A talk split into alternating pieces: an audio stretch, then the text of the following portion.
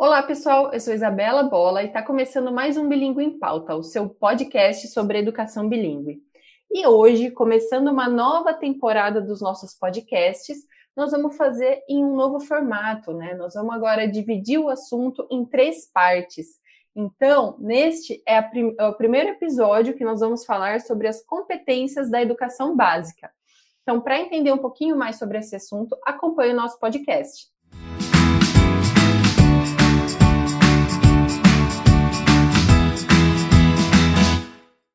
Bom, a base da educação é criar meios para promover o desenvolvimento dos alunos, de uma maneira que eles sejam cidadãos capazes de interagir em sociedade com ética, sustentabilidade e também com respeito à diversidade, né? E o papel da escola é auxiliar nessa questão de, da formação global, proporcionando e estimulando diferentes áreas do conhecimento que são imprescindíveis para o desenvolvimento do aluno. É aí que entram as competências da educação básica, que é o assunto deste episódio. E para falar é, sobre esse tema, hoje nós contamos com a presença da Ana Beatriz Vieira. Ela é professora há mais de 13 anos, formada em pedagogia, atuou em escolas de idiomas e como professora de educação infantil em escolas em programas bilíngues. A Bia, ela vai acompanhar a gente em mais outros dois episódios para a gente falar sobre esse tema. Bia, seja muito bem-vinda e obrigada por ter aceitado o convite. Oi, Isa, muito bom estar de volta. Obrigada pelo convite, viu? Ainda mais assim para falar sobre esse assunto que é tão interessante, né? Ah, com certeza. Bom, Bia, então, eu acho que não dá para a gente falar das competências da educação sem mencionar a BNCC, né? É, isso porque as competências elas estão listadas na base comum curricular. Então, para começar, Vamos contextualizar aí rapidamente para os nossos ouvintes o que é BNCC. Então vamos lá. É, BNCC é a sigla para Base Nacional Comum Curricular, né? E o que é isso?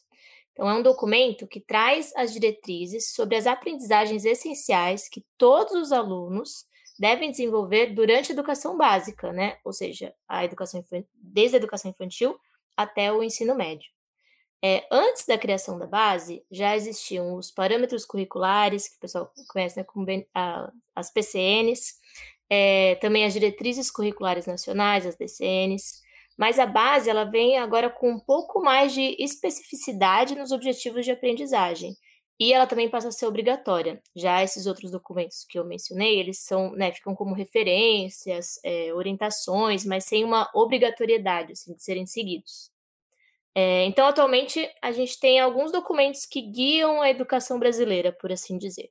Então, são eles: o Compromisso Nacional de Educação, que tem o objetivo de tornar o Brasil referência em educação básica na América Latina até 2030, tem uns anos aí ainda. É, a Lei 9.394, do ano de 1994, que estabelece a LDB, que é a Lei de Diretrizes e Bases da Educação, a gente também tem as diretrizes curriculares da educação básica e o Plano Nacional de Educação, que são metas mesmo assim a serem cumpridas até 2024, todas relacionadas à educação também. É, além da Constituição Brasileira e do ECA, que é o, o Estatuto da Criança e do Adolescente. Tudo isso está no site do MEC, tá? Quem quiser ler e entender um pouquinho melhor, é, todas essas informações estão lá. Então, a gente vê que tem todo um caminho aí que já vem sendo traçado na história da educação brasileira, né? É, e já há algum tempo já, já existia essa busca, já tinha essa necessidade de orientações nacionais que buscassem uma maior equidade de aprendizado, que buscassem assegurar que todos os estudantes tivessem acesso aos mesmos conhecimentos fundamentais. E foi assim que chegaram à base comum curricular, né, depois de muito estudo e muita pesquisa. É, no episódio do podcast sobre como aplicar a BNCC no ensino da língua inglesa, é, a Pri, né, Priscila Lucena, menciona uma coisa muito importante. A BNCC ela não é um currículo. Ela auxilia na construção do currículo, mas ela não é ele. Então, costuma-se dizer que a base vai trazer o que e o currículo vai trazer o como. Então, cada escola vai considerar o seu contexto para criar esse como. Perfeito, Bia. Acho que trouxe muita luz mesmo é, para esse assunto. E de uma forma resumida, então, quais são as competências presentes no documento? Resumir é sempre difícil para mim, Isa, mas vamos tentar. É, eu acho importante trazer o que são essas competências. Aí eu trouxe, é, peguei aqui um trechinho da própria BNCC para isso, tá? É, para a gente entender um pouquinho melhor. Na BNCC, competência é definida como a mobilização de conhecimentos, conceitos e procedimentos, habilidades, práticas cognitivas e socioemocionais, atitudes e valores para resolver demandas complexas da vida cotidiana, do pleno exercício da cidadania e do mundo do trabalho. É, então, né, isso é o que são essas competências, vamos a cada uma delas, são dez. É, conhecimento, então, entender, explicar, aprender, colaborar a partir de conhecimentos historicamente construídos. É, pensamento científico, criativo, é, crítico e criativo. Então, essa parte mais da curiosidade, imaginação, investigação, de testar hipóteses, de resolver problema. É, é isso que, que essa parte vai falar mais.